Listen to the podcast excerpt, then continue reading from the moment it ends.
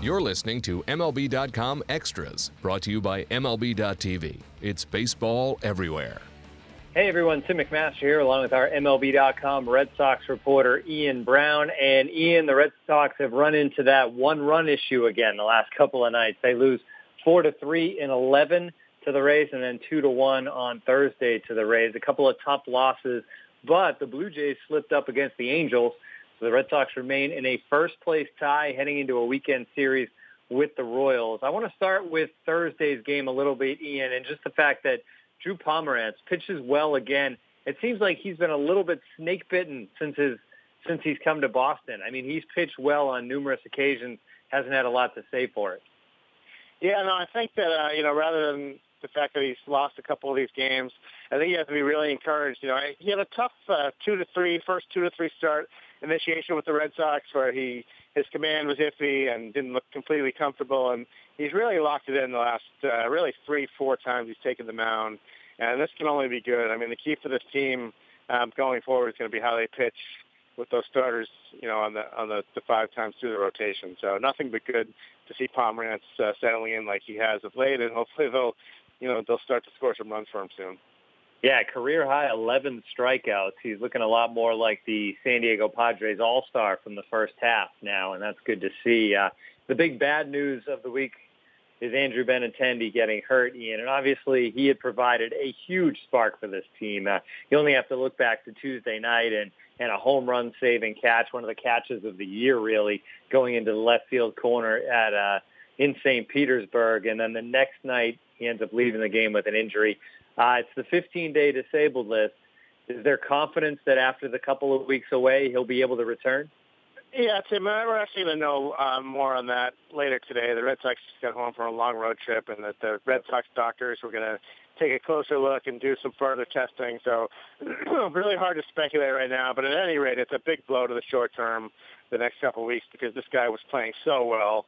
Uh, it was amazing how he just wasn't uh, phased by his surroundings at all. You have a guy who was just drafted, you know, less than a year and a half ago, looking like he's been, uh, you know, in the major leagues his whole life. So you just hope that he can maybe get back later in September and, you know, hopefully be a part of the team in the postseason. Just amazing to me, this left field position has been completely jinxed for the Red Sox this season. Every single guy they put out there has been placed on the disabled list, with the exception of Rusney Castillo, who just quite simply he stunk. so he was taken off the, the 40-man roster entirely. But that, that position, they had finally found some stability uh, with Andrew Benintendi. Fortunately, you do have Chris Young back at this point. You have Brock Holt back.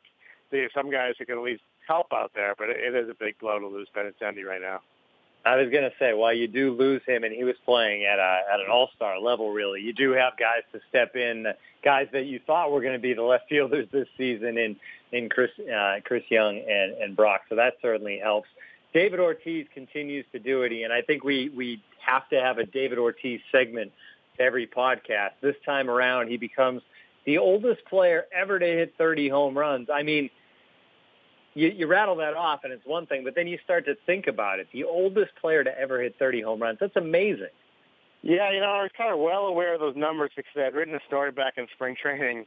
You know, it's one of those things you, they want you to write like a fearless uh, prediction type of thing, and I wrote that uh, I thought David Ortiz could have the best season of any 40-year-old in history. So he's really, I got to pat him on the back because he's really, he's made me look good on that one. but yeah, it was amazing. It was somewhat amazing to me that no 40-year-old had ever hit 30 home runs before. I think it was Darrell Evans had uh, 29 until Ortiz this year. But yeah, it's a credit to you know, the way he's kept himself in shape, the way he's uh, kept his bat speed, how hard he's worked, and also I think the fact that he's a DH, he's had a lot less wear and tear in his body than uh, than most 40-year-olds who have played this game, simply because he's been a DH really most of his career. Ian, Craig Kimbrel is uh, he's gotten a hard time this year, I think, from Red Sox fans uh, for just some kind of big blow-ups along the way. But I think we need to give Craig Kimbrel some credit. Since returning from the disabled list, he has been unbelievable. Six for six save chances. He's given up one earned run in nine innings. Batters are hitting 067 against him. Uh, and he's got 17 strikeouts in those nine innings. This is the Craig Kimbrel that the Red Sox signed up for. Yeah, no, it's been very encouraging to see. And maybe that little break was the best thing for him. Um, and yeah, he's just been lights out for the most part. And even when he's had some tough innings, he's found a way to get out of them. And it's fun watching his competitiveness kind of kick in during some of these jams that he gets himself into.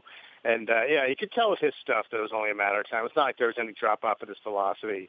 He was just missing some pitches, maybe uh, you know squeezing the ball a little too hard, trying to make an impression with a new team. But yeah, it's a, a great sign the way he's pitched. Uh, he had that one tough one. I think it was against the Yankees where he's having a tough time getting his, his knee planted uh, in, in the ground that night. For a guy who just had knee surgery not too long ago, there might be some nights where he's not feeling that great. But uh, yeah, by and large, he's pitched really well since coming back. Pablo Sandoval, because the Red Sox were down in Florida, had a chance to kind of check in with his teammates. He continues his season-long rehab, obviously, and it's almost to a situation, I think, where you almost kind of forget about Pablo Sandoval because of what's happened with this team and the fact that he hasn't been there all year long. Uh, but his presence for a day, I guess, checking in with the team brings up the question, is there going to be a place for this guy in 2017, Ian, when you look at where this team is and, and more young players coming up uh, all the time? I mean, that, that remains a big question mark, I think, doesn't it? Yeah, well, I mean, the, the fact that they're paying this guy all this, all this money, I think that they'll try to give him a spot to earn his, a chance to earn his way back. And look, um, I think we get too carried away in Boston, especially. You know, you look at a guy's bad first year in Boston. Um, look at Hanley Ramirez. It's a good thing they stayed patient with him. You know, look at the year he's having this year, and I think they think a similar thing could be happening. Uh, could happen with Sandoval. Look, I remember with John Lackey, everyone in Boston hated this guy, and he had Tommy John surgery. He came back and he pitched. Uh, you know, they won a World Series because of because of John Lackey. So you know, you have to give Pablo Sandoval a chance to redeem himself. Another example, Rick Porcello. Something about guys after that first uh, year or so in Boston, a lot of these high-profile guys kind of get back to who they are. And maybe this time off for Sandoval has driven him. Maybe it will give him more time to get his body in the best shape possible. And I'm curious to see what they have in him uh, when he does come back, but there's no saying that he can't still be a useful player for this team. Fair enough. I think I said one time that John Lackey was the most hated Red Sox of all time by Red Sox fans. That was before 2013. so I'm in the group that tends to uh, jump into those scenarios. But uh, Steven Wright is back tonight, Ian. Um, obviously, it's a big lift to this team, but Clay Buchholz did a nice job filling in. And I think we were waiting all season for Clay Buchholz to step up and, and really fill a role and, and contribute a, a real positive to this team. And he really did in a couple of starts with Steven Wright out.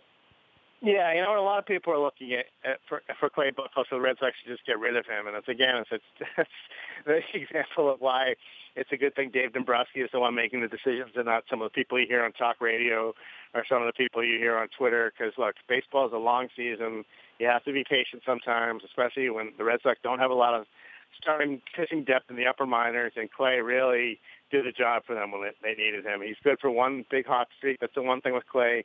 He's always good for a hot streak every year. Um, since about, uh, I would say, early August now, whether it's bullpen or starting, he's really pitched well.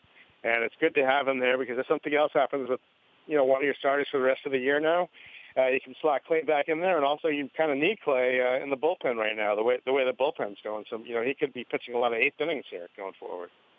Yeah, it could really be a great kind of neat in-season redemption situation for Buchholz. I got one more uh, angle for you here in this podcast, Ian, and that is September call-ups, which are about a week away. Obviously, rosters expanding, and, and you often see some young players I mean, we already have Andrew Benintendi up with the Red Sox, and we've seen a lot of young players come and go. So the big question, I think, is whether or not we might see Yoan Moncada in September. Do you have a guess or, yeah, or maybe yeah, a, I gotta say an inkling of where they're leaning? You know, I've got to say that you've got to bring this guy up. Uh, you know, I don't know exactly what role he's going to be in, but uh, you know, even even as a pinch runner, this is a guy who can give you some value. And why not see what you have? Uh, what if somebody else gets injured and you need somebody at third or someone at second or something? So yeah, I think you'll see him. It's just a matter of the roster because uh, you know if you're going to bring him up, um, he needs to at least be on the 40-man roster by September 1st, I believe, if you want him to be in the playoffs. So there, there's going to be some roster maneuvering that's going to have to take place. Do you bring him up right on September 1st? Do you wait till the minor league season is over? But you know, I've got to think that if he's healthy, you're going to see him in Boston before the year's out could be exciting to see another top prospect. Of course, he's the team's number one prospect, number two prospect in all of baseball, according to MLBpipeline.com. Great stuff, Ian. This has been MLB.com Extras, our Red Sox edition. For Ian Browne, I'm Tim McMaster. Tune in again next week. MLB.tv Premium, the number one live streaming sports service, is celebrating 13 years. Watch every out of market regular season game live or on demand in true HD. Real time highlights, live look ins, pitch tracking widget, and more. MLB.tv Premium includes a free At Bat 15 subscription. Watch live baseball on over 400 mobile and connected devices. Watch at home, in the office, or on the go every night on every device. Blackout and other restrictions apply. Visit MLB.tv for details.